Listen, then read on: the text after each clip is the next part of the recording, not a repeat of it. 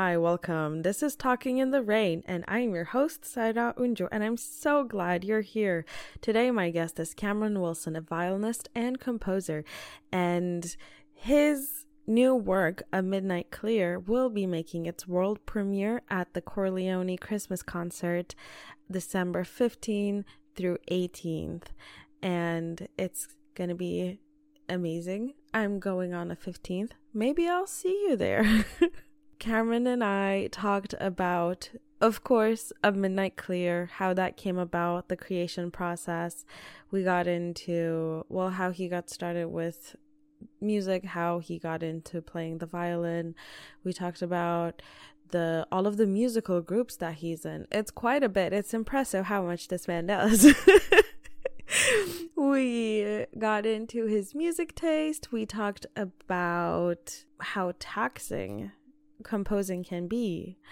Um, and, you know, overall musician stuff. I hope you enjoy. Thank you so much for joining me.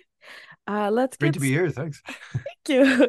Let's get started by uh, just you know getting the basics out of your the way, introducing yourself, um, how long you've been playing the violin for, how you got started.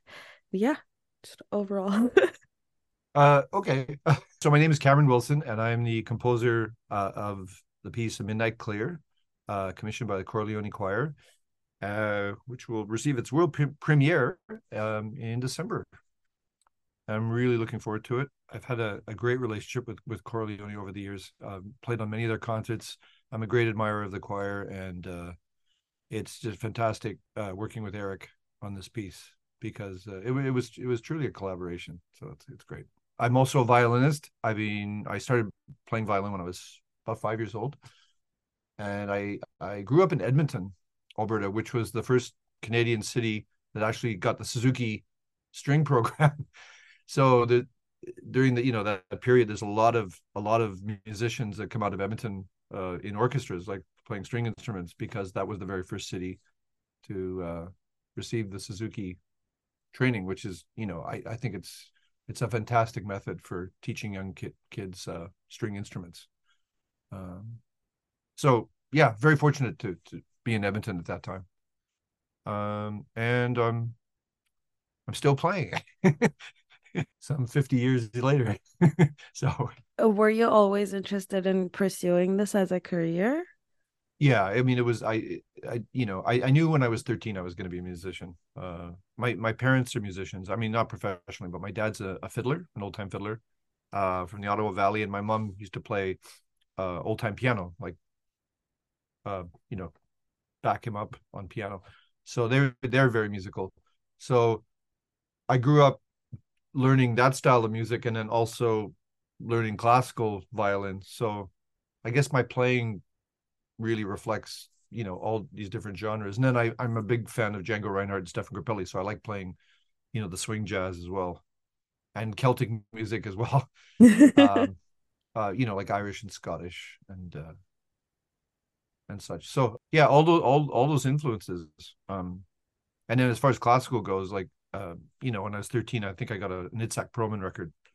And you know i'd never heard anyone play the violin like that before. It was just his tone you know it was amazing um, so yeah, all these influences, and then there was always there's always music in the house, and you know, company would come over and you know have play right, and it just it was all a part of of like the social, uh, being social, you know, social um, interaction, and we'd have upright piano in the living room, and uh, yeah. Do you have a lot of musical friends? I do. Yeah, most of my friends are musicians. Nice. I think we're the only ones that understand each other. really put up with each other. Uh, yeah, because we, you know, musicians are a different lot. but it's the best, you know. It's just uh, wouldn't trade it for anything. Well, there's like that saying that you know you don't you don't choose music, music chooses you, and I think that's very true for a lot of people. You know, you do it because you love it. oh yeah, definitely. Uh, what do you think is the most challenging part for you being a musician? Uh well, I guess there's two things. Is like, you know, um uh staying creative all the time. for sure. Like you know, as as a composer and arranger, you're always looking to to do something different or something that reflects you individually and just new ideas. And then also, I guess, just you know, uh, the, the whole business of making a living at it because it's you know it's a it's a challenge for all musicians to stay afloat these days, especially now. You know, especially since the end of the pandemic. I mean, things are coming back, which is great, but there was like that that two year period where nobody was working. You know, it was it was really strange. It was like a vacuum, kind of. So yeah, um, but things are are things have been sort of back to normal. I, I'm I'm stupid busy now. Like I I wasn't before the pandemic, so I'm really grateful for that. And uh, nice. so I'd say those two things really. And then and then just as you get older, also just making sure that you can still you can still play because everything you know your body gets older. Uh, you, you've got to you've got to practice smarter. you've got to still you got to practice a lot because uh, just to stay in shape. I, I find some things are easier as you get older, but um, some things aren't. so, and you know the aches and pains, because you know playing the violin is not the is not the most relaxing instrument. I mean, to start it, you know holding it the way you hold it, you know, it's just like nobody walks around with their arm up like this. You know? so, so stretching is very important before you play, and and and just things like that. Mm. Question I've always had. Yeah. Um, because you hold the violin basically like your chin is down, right? Yeah. Does that hurt your neck? No, I mean the, the whole thing with the violin is it, it, should sit on your collarbone. Yeah. So the more you press down with your chin, um, the more tension there's got to be. You you you really want to stay tension free when you play. So mm-hmm. it's it's it's kind of a balancing thing with between holding, you know, the neck of the violin with your thumb and the fingers, and it resting on the collarbone. I mean, obviously there's some pressure, but you you you don't want to be doing this. You know? Yeah. so it's it's it's finding a way to be um, to be relaxed. You cannot play if you're not relaxed because there's you know tendonitis and there's arthritis and there's all these others. Um, yeah, and that goes for the bow arm too. The bow arm has to be completely relaxed too when you're playing. Oh um, my! What did so you when because you said you started playing when you were five, right? Yeah. So I'm sure it must have been easier for you to get used to that the position you hold the violin in and you know i think so. actually relaxed? Yeah. Yeah I, I, think i mean um i started on an eighth size violin you know like like people some some kids start when they're two or three and they have these 1 16th size violins like a tiny little you know toy violin. Um but you but yeah it's definitely a, an instrument that that if you start younger you start when you're very young it really does help you uh as you get older. Um yeah yeah so you've been playing for for so long i'm assuming yeah. um you can you know crack a piece by just listening to it yeah Are... well i i played i still play with the vancouver symphony as an extra but I, when i was full-time um one of the greatest things that playing with a symphony teaches you is how to sight read music because you know a, a lot of the time you'll go into a rehearsal and you haven't looked at it so you're kind of learning on the fly but i it really improved my sight reading. So i look at a piece of music and then you just uh, over time you know just by looking at music you you play it faster and there's most most classical musicians are like that though. They can just read stuff like like that. Which is um, so impressive. Yeah which is great. Um but then i like playing by ear too. So like a lot of classical players I think wish they could improvise or play by ear um, rather than being stuck on the page. So um, I, I I see the value in both worlds. Really, I think it's really important to learn to read music, but I think it's important to get off the page too, and and be able to hear things. So mm-hmm. definitely, yeah. I'm sure they have. they bring different like aspects. Oh yeah, how the uh, yeah. yeah the NPs. Yeah. Oh yeah, absolutely yeah and, and both really enhance each other i think too you know when you're when you're improvising um because you, you you can improvise something and then write it out what you've done to study it you know? Um but but also just just people that can read music like like that i just it's amazing. And uh and like i said most symph- symphonic players are like that so. And it just comes over over time because you're doing it on a daily basis you know you're doing it over and over. So. Do you, do you improvise a lot yourself? I, I do. Yeah, I I do, especially with like uh, a group like Van Django, which is a a swing jazz group I play with, and um, yeah, I enjoy it. I, you know, and and often I'll do studio sessions for for people that want, like I say, a country fiddle or a Celtic fiddle or something, and you go in and you hear the track, and they might have a lead sheet with chords on it, but you basically have to come up with your own part. So, and that's that's fun. That's challenging. Yeah. Sometimes it's all written out too, which is it all depends. I mean, you're just sort of ready for both, you know, situations. You know, like yeah, it sounds like you there are still ways in which the the job is fresh for you. It does it hasn't like it doesn't ever oh yeah go stale. Yeah. no, absolutely. Um, and I think that's one reason. Like I was full time with the VSO, and I decided to go part time, and then job share, and then um, become a freelancer because I I like the variety. Like every week is is different now. I mean, as long as you're working, it's great. But every week is different. Like so, for example, you know, like last week I play a VSO pop show, and then this coming week I'm playing with a choir in West Vancouver or something like you know. Or you have two studio sessions next week, and then um three Christmas shows with Van Django. I mean, every week is just is just different, and that that that keeps it fresh. Because when you're just doing one thing all the time, sometimes it can really just get you know what's the word? Uh, I want to say stale. It just gets uh, you know, you lose focus. I think. Yeah. And it and it's yeah, it's not as creative. I I just like the creative process. Yeah. know? Well, I can Not imagine. properly, anyway. When did you start composing?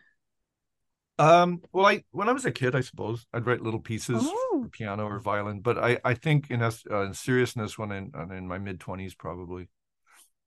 Um, I had a piano trio. I still have a piano trio called Mhm. Joe Trio, and I do arrangements for them.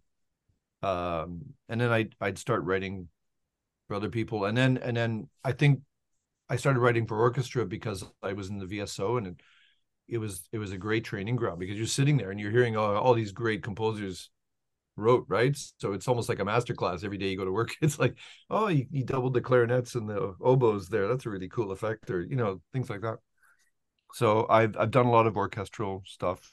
Um, and then it's funny during the pandemic, I didn't really write hardly at all. That's weird. But I'm getting back into it now. And and in fact, the Chor Leoni piece, I think, is one of the first pieces I've written since the pandemic. So Wow.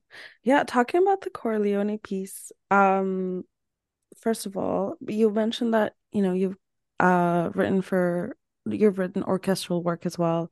Chor Leoni is a choir. right, right. Do you see a difference in um uh, writing for an orchestra versus a choir? Oh yeah, I mean, definitely. I mean, um, just the whole the whole difference between like writing for instruments and writing for voices, for to start. And again, like Eric, um, Erick Lichte, the musical director of, of Chor Leoni, has been such a great help to me. Um, because I'll write something and you'll say, no, you, it, it would sound better if you open up the voices here to to create a different, you know, a different uh, interval of the chord, for example. Uh, and it's just like, wow, that's amazing, you know. Um, and also you have to think about like breath because singers aren't like instruments where they can sustain forever, right? Like so as a violinist, I wouldn't think of oh, I have to take a breath after I sing a phrase, right? Because you're just playing.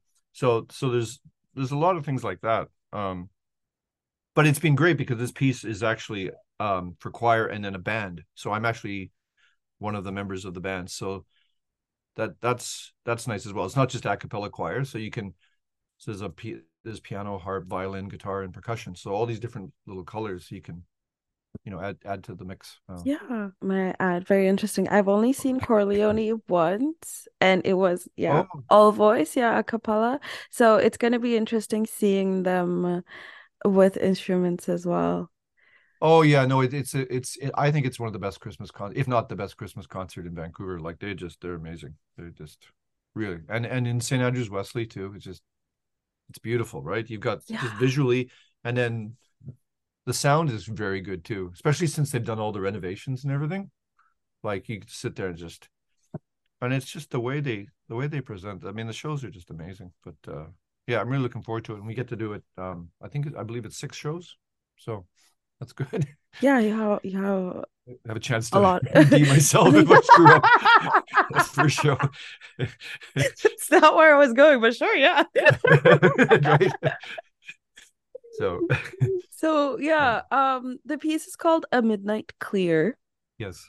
Let's talk about that a little. First of all, um, in general, how do you title your pieces? Because um, as opposed to like as opposed to like I would say most songs, these ones don't have lyrics right. that Right. you can pull a title from. So Right. yeah, how how do how is the process for you? Well, the um when I first was talking with Eric about this, uh he said, "What what are you, what are you thinking?" And I said, "Well, you know, I've always liked the Christmas Carol. It came upon a midnight clear." And he said, "I've I've always liked that piece as well." So that was the starting point, and then I, you know, I'm not a librettist. I'm more just like I, I write music. So uh Eric adapted the words to "It Came Upon a Midnight Clear," and he rearranged them all because the original poem is from uh, 1849 by um, a man named Edmund Sears. He wrote he wrote "It Came Upon a Midnight Clear." Bit of trivia there. anyway, so so Eric um, rearranged all the all the words and made it into kind of a story.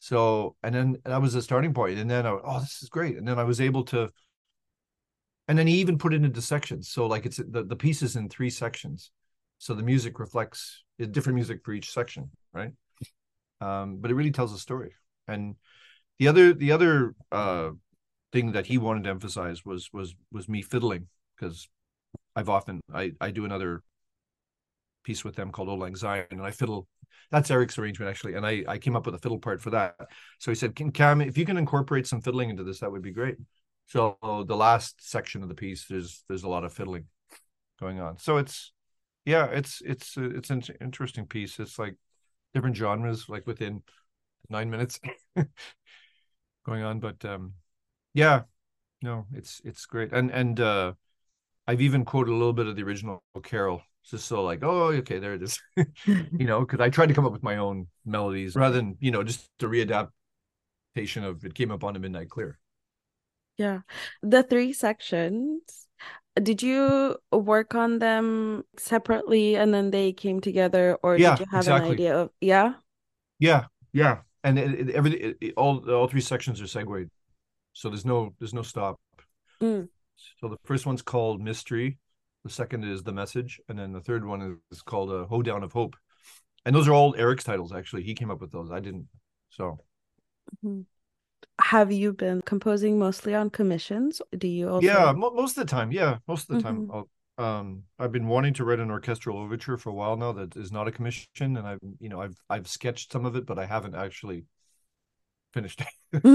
so when I do, I'll probably you know give it to the VSO or or you know see if if an orchestra wants to try and perform it. But it's you know with me, well, with music, it's like earworms. You know, you just keep humming it or you keep hearing it over and over. When that's the case, you know that it's probably you should probably write it down and. Because you know, and I think a lot of composers are like that. They'll be walking around and they come up with an idea. That that's how that's how I do it anyway. Sometimes, other times you just sit sitting at a piano and just banging stuff out, right? But with this piece, I, I worked a lot of it out on the piano. Hmm Yeah, so what is it, uh, the creation process for you? What is it like usually? you know, you don't just sit down and go, okay, I'm going to write this. It, it kind of, you think about it for a little while. So I, I started back in the summer thinking about it. I wanted to do it. But once, once I got like the ideas for each section, like, you know, how, how I thought each section was going to go, then I could put it all together and add little segues and things that, to join the sections. So like, and, and Eric was great too. He said, Cam, why don't you, this is how I hear. I hear the first section being really sparse and mysterious. And then the second section could be this a little more lyrical. And then the third section, you know, I really rock out like, re- you know, with, with fiddling and like bring the house down. So that's, I just try to do that. when I write. so we'll see. Yeah, and you said that this piece has well, the piano, harp, guitar, percussion, Violin. and violin. Yeah. Yes. Yeah. Um, did you write for all five of those in- instruments yourself? Yeah. Wow. Yeah, I did. The harp is challenging because with harp, it often it's it's you know everything is pedals, so it's almost like you know like a like a clutch and a gas pedal and a brake on a car. All these you know you have to change the pedaling to get different notes and sounds. Um, whereas like guitar, you know, I know guitar just from working with guitarists and, and piano, I play some piano.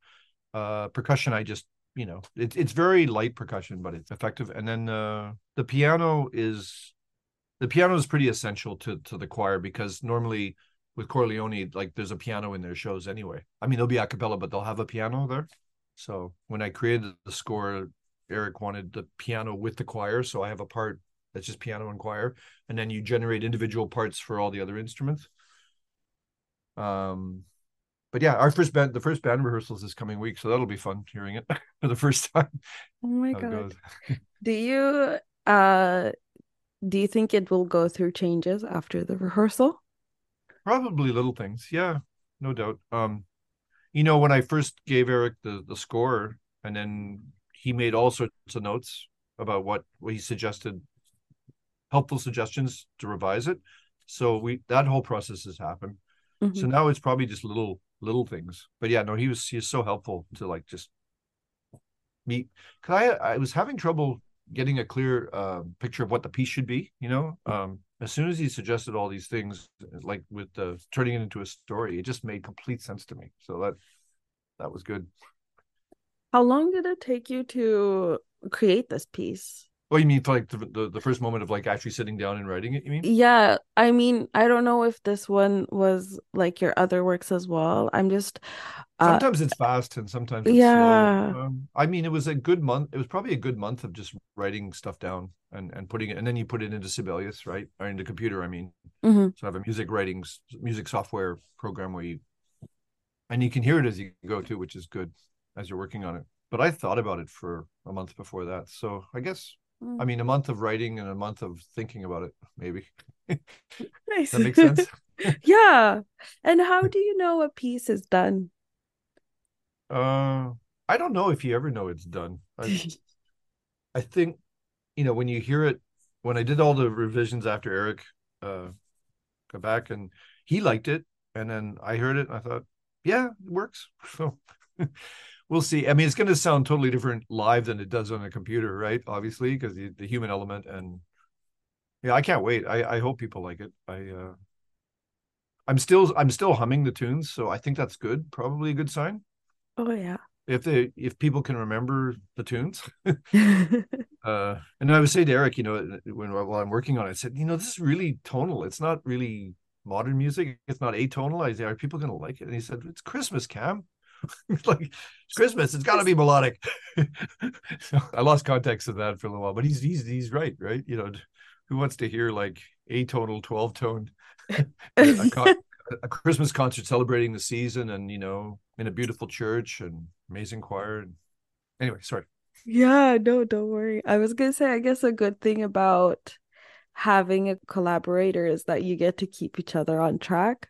Oh yeah, yeah, definitely. And Eric's a great collaborator collaborator. I mean, and he's so experienced, you know, and like he's been immersed in choral music his whole life, and he he actually started. He plays he plays the cello. I think cello was his first instrument, so that's really cool as well. So oh, I didn't he comes, know that. He comes he comes from a string background too, so that was very cool. Oh, that's interesting. Um, but he loves pop music too. Like he's a big Brian Wilson fan, for example. So it's like, yeah, no, it's great. What do you, what do you like? What's your taste in music? I, you know, it's so funny because you know you're always out playing, so like I don't go to concerts because I'm too busy playing. Um, I I like everything. I I've been listening to a lot of bluegrass recently. Actually, hmm. uh, I love the Punch Brothers. Do you know them? You... No, oh, I don't. They... Unfortunately, not.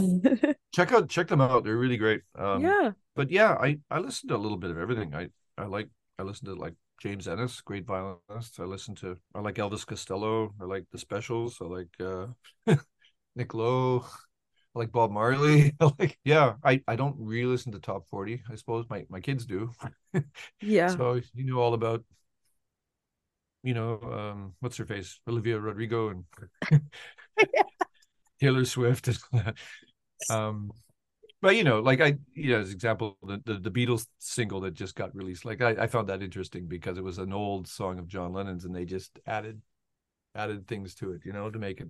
And they were able to use the AI to separate his voice and the piano, which they never would have been able to do back in the 90s, even, you know. so that, that that kind of stuff's interesting. You know, yeah. So I like everything. I mean, you know, I I need like Gregorian chant. I like listening to Gregorian chant sometimes. I like uh, you know, lush orchestral music.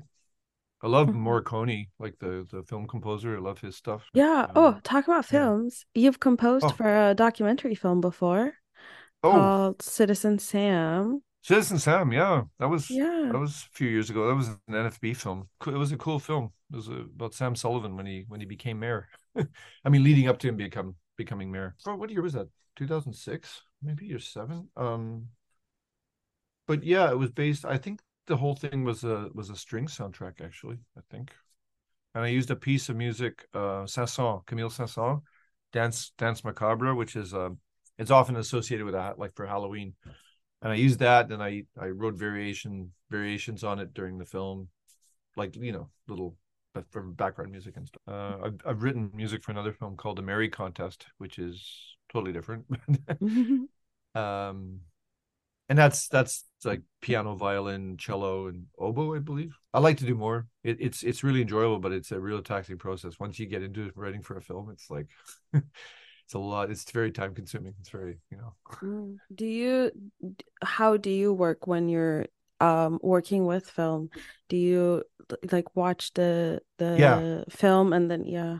yeah, Um, yeah. And you know, you'll I'm I'm pretty primitive. You'll look at a scene and you'll you'll see you have a minute and 24 seconds or whatever, and then you kind of figure out what kind of music you want in the scene and uh, or often actually it's the director telling you i want music here so you have to write you know the, the easy part is the opening credits and the end credits music because usually the opening is just you know it's a complete piece of music.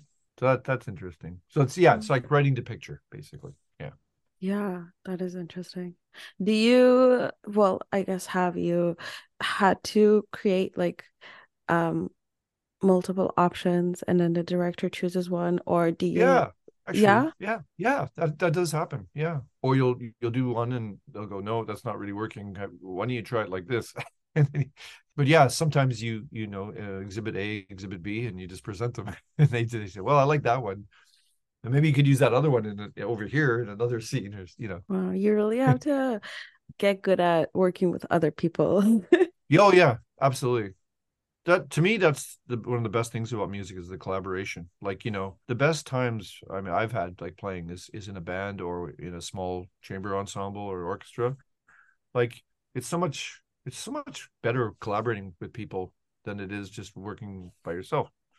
And i think you're a better a better musician for it as well like working Mhm. with people you know? When you when you're in a band you get everybody's everybody's perspective. They're all putting in equal amounts you know so the sum of the parts is always better than just what you can contribute you know what i mean Yeah. aka the beatles aka you know any any of those groups or you know Yeah, uh any it's the band sum of the really. it's some of the parts or or an, or an orchestra like Yeah. um And you're part of so many different like musical groups. You mentioned the Joe Trio. joe trio yeah Um, yeah, and then uh, van django Van Django, um the Hard Rubber Orchestra. hard rubber orchestra Yeah, what I was gonna say the Mark Art Arkin. I have uh atkinson mark atkinson Atkinson Quartet.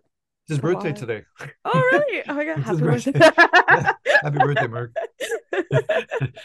um yeah and with mark's mark's thing he's a brilliant guitarist and um um composer but all, all his stuff is his own music so the big challenge there i've been playing with him for a few years is that he'll you know i i have to i have to learn his his music and it's, it's difficult right?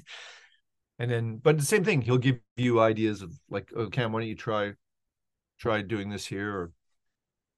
Or um because he he has his own trio and i you know guitar bass two guitars and, and stand-up bass but adding the violin it because a lot of his stuff is orchestral so i think it's it's it works really well having a string instrument combined with him the hard rubber orchestra is a totally different thing. I mean that that's another group that's like 30 that started in the 90s early 90s uh john korsrud another brilliant musician um just had this this idea of taking a big band and combining it with modern modern classical music and avant-garde jazz and it just created something that's totally original you know? And again i was like the token string player because it's all these you know, like a big band and then a violin playing through an amplifier and uh, uh, things like that i've al- i've always been interested in in groups that just do something that's out of the ordinary kind of thing you know, like and then Joe Trio too. Like it's a it's a classical piano trio, but we do we do different genres of music. Or we'll take like say the Pink Panther and like put it into ten different variations of different composers over 200 years that kind of stuff Par- musical parody too i've always been into musical parody where you like a piece of music and parody it you know that kind of Oh stuff yeah. What other musical parodies have you done? um well i did um um early on i, I did a piece called a not so traditional christmas medley so you take for lack of a better term taking the piss out of all these christmas carols so i'd have like I'd have Away in the Manger in the style of like a country western version, or Jingle Bells in the style of Shostakovich, or Frosty the Snowman, you know, just really menacing kind of. um, and then uh, with Joe Trio, we do this thing called um, the the Great Composers Meet TV themes from the 1960s and 70s.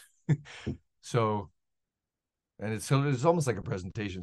So we'll take, say, the theme to the Flintstones and as if it was composed by the classical composer Joseph Haydn, or Rossini uh, doing the Brady Bunch, or we call it the Brady's of Seville. So you're combining, you know, Rossini with uh, Rossini with the Brady Bunch, uh, Rachmaninoff doing Sesame Street, that kind of stuff. I kind of want to hear that last one. Yeah, it works really well actually. but you know to, to to do all that you have to be a real yeah you have to be a real fan of the original music because you can't parody something if you don't love it so you, ha- you have to be a big admirer of of Rachmaninoff or Shostakovich or um, but yeah so I, I've always I've always been into that but into into doing that kind of music but but lately it's more of just I want to do my own you know write my own stuff hmm uh late late in life late, later in life Never too late. Never too late. No, I yeah, know. I and know. you're doing it, which is amazing. Yeah. Oh no, I, I'm I'm blessed. I feel very grateful to be able to do this. So Yeah. Yeah. I can imagine it's it's taxing though, um, Oh, on yeah. your mind. Yeah, especially when it's like a tape loop and it's just going to you like it won't it won't leave and like ah and it and it usually if it's good that's what happens. So like with this piece, um, it was happen it was happening quite a bit. Where you just you know you'd be writing it and then you take a break, but it's still in your head.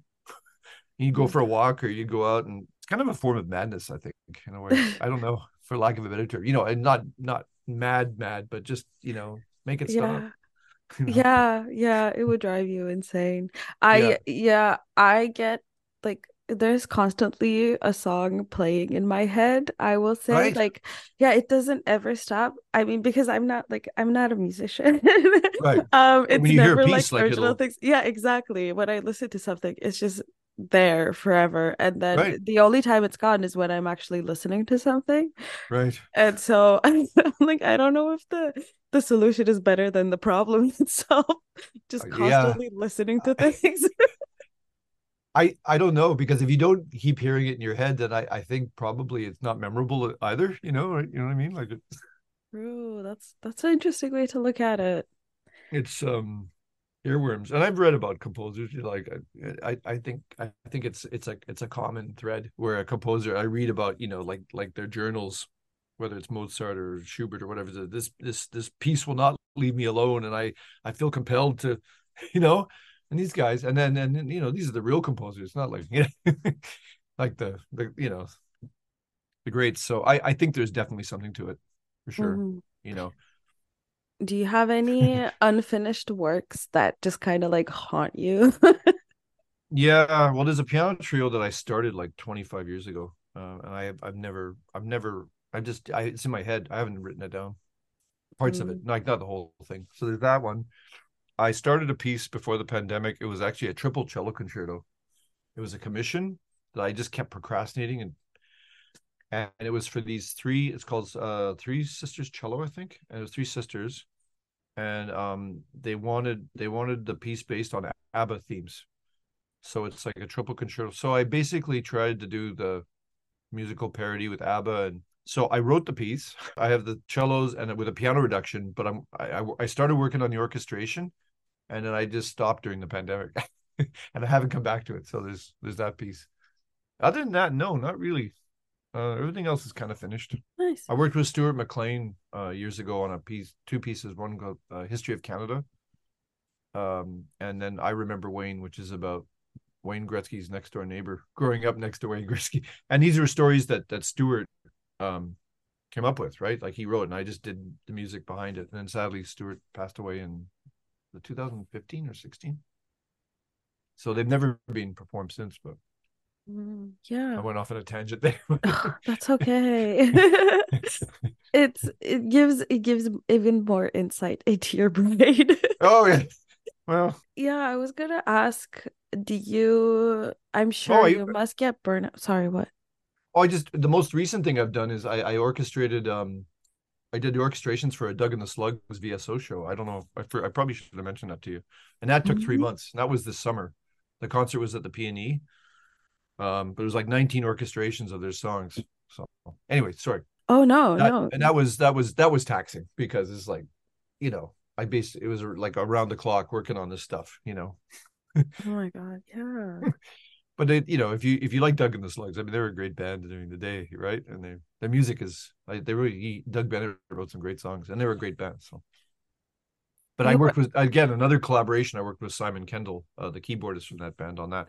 And again, Simon knows the music better than anybody, so um, it was great. I mean, I actually did the I did the the physical labor, but he really helped with the arrangements and stuff too. So, anyway, How do you how do you did, did do they reach out to you or Yeah, that was just Yeah. like because I I had done some studio work for Simon years ago. Like he'd hire me to play violin on on something. Like because he he's done a lot of film soundtracks and things.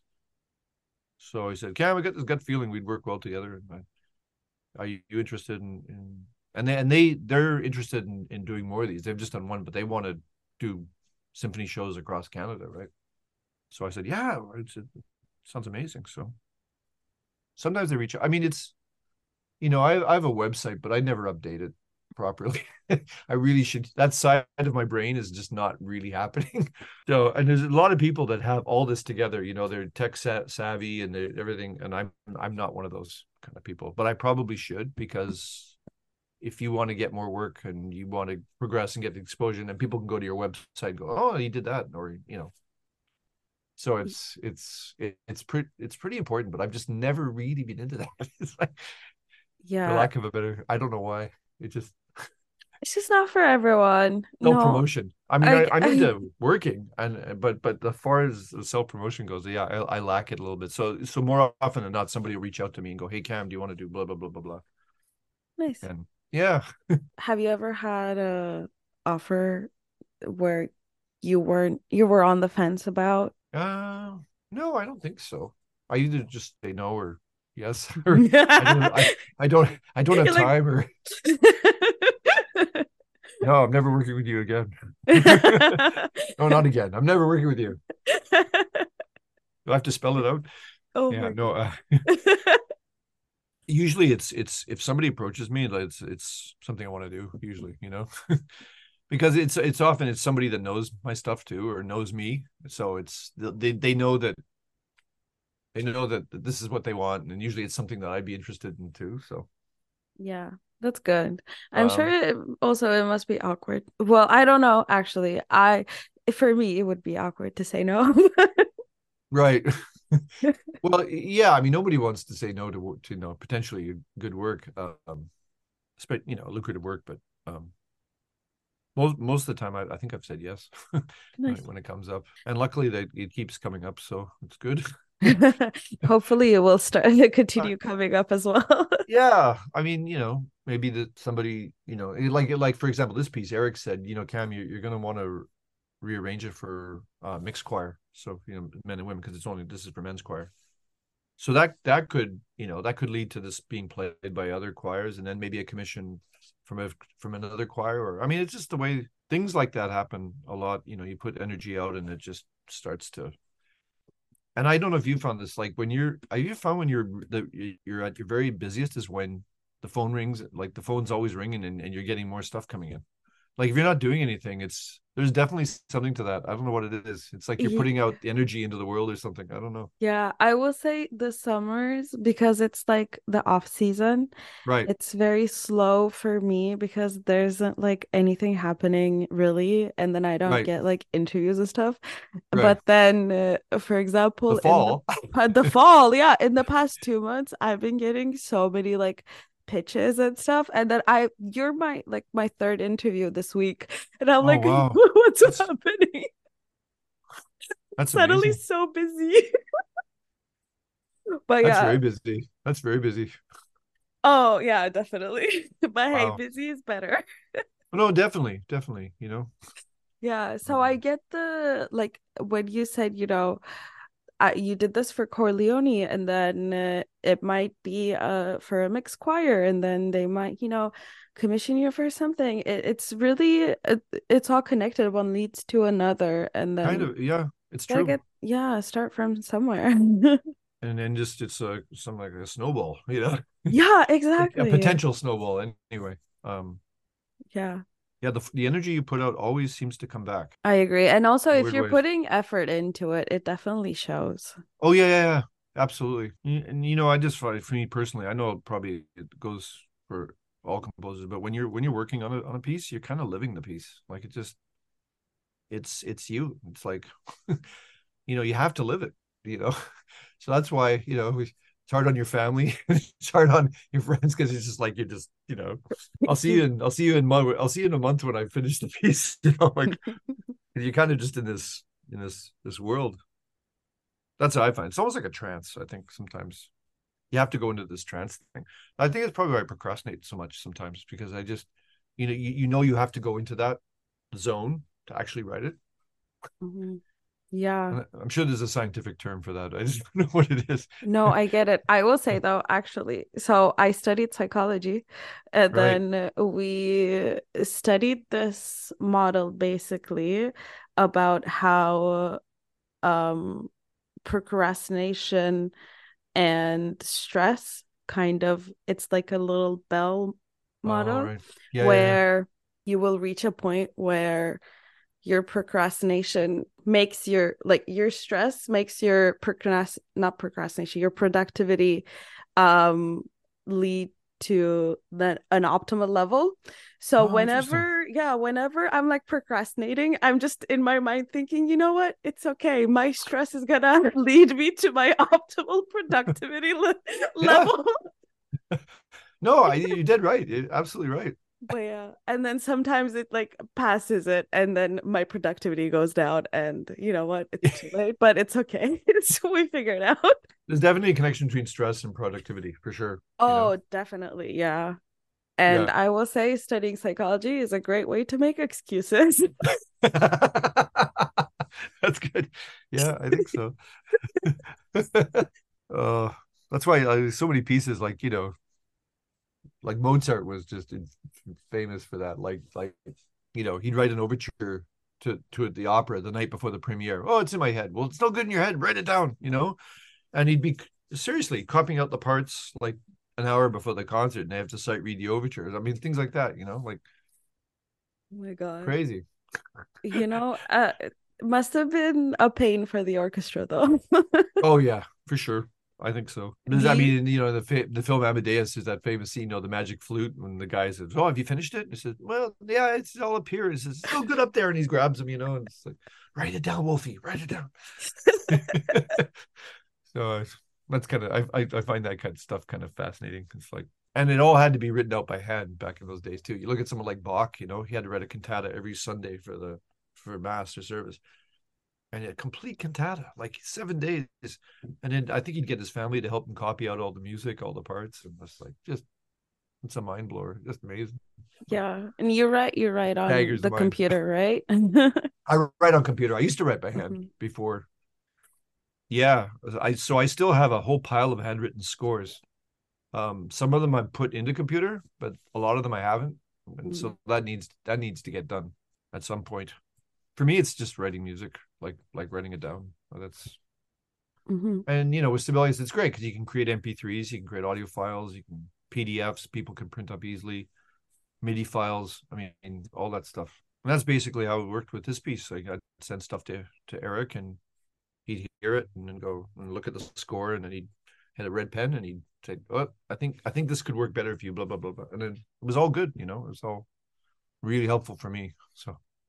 Do you like uh getting feedback on your oh work? yeah. Oh yeah. yeah. Yeah definitely. Yeah. If it's constructive right? Yeah as long as trying to make the, the piece better. And if the you know there's the, i think there's a right there's a right way and wrong way to criticize something too is this this goes nowhere you know right? A wrong way as opposed the germany idea is really good cam. Now if you have you thought about maybe trying this? And then that's that's that's constructive right? Definitely. Um, yeah well, but, uh, yeah, I can't wait to hear the piece though. I mean, I can't, I can't wait to just like close your eyes and, and like you're immersed in the sound of it, you know, like I mean, so. Yeah, I will say what I absolutely love about whether it be going to the symphony or like Chor Leoni's shows is that you don't have to necessarily pay attention to the people on the stage. You can just close your eyes and yeah, immerse yourself yeah. in the music. That's right. Just oh, so nice. Yeah. yeah. yeah. I'm excited to immerse myself in your music. Oh, nice. I hope you like the piece. I'm sure I will though. it uh yeah, and like I said, six cracks at it. So it's it's by the sixth one, hopefully it'll be you know. I'm glad they're doing so many shows though, because it's and it is be it is selling well. Apparently the shows are selling well, so that's good. It's such a great concert. I mean, the way you know. Yeah. Look forward to it every year. Check it out. So. Yeah. Yeah. it's gonna be great. Well, thanks. Thanks. Yeah. And I I unfortunately have to put a stop to this because we're at the end of our time. But well, thank you. It's Thanks so been much. great. Yeah, talking yeah, to you. You too. Thank you so much for coming on. Pleasure.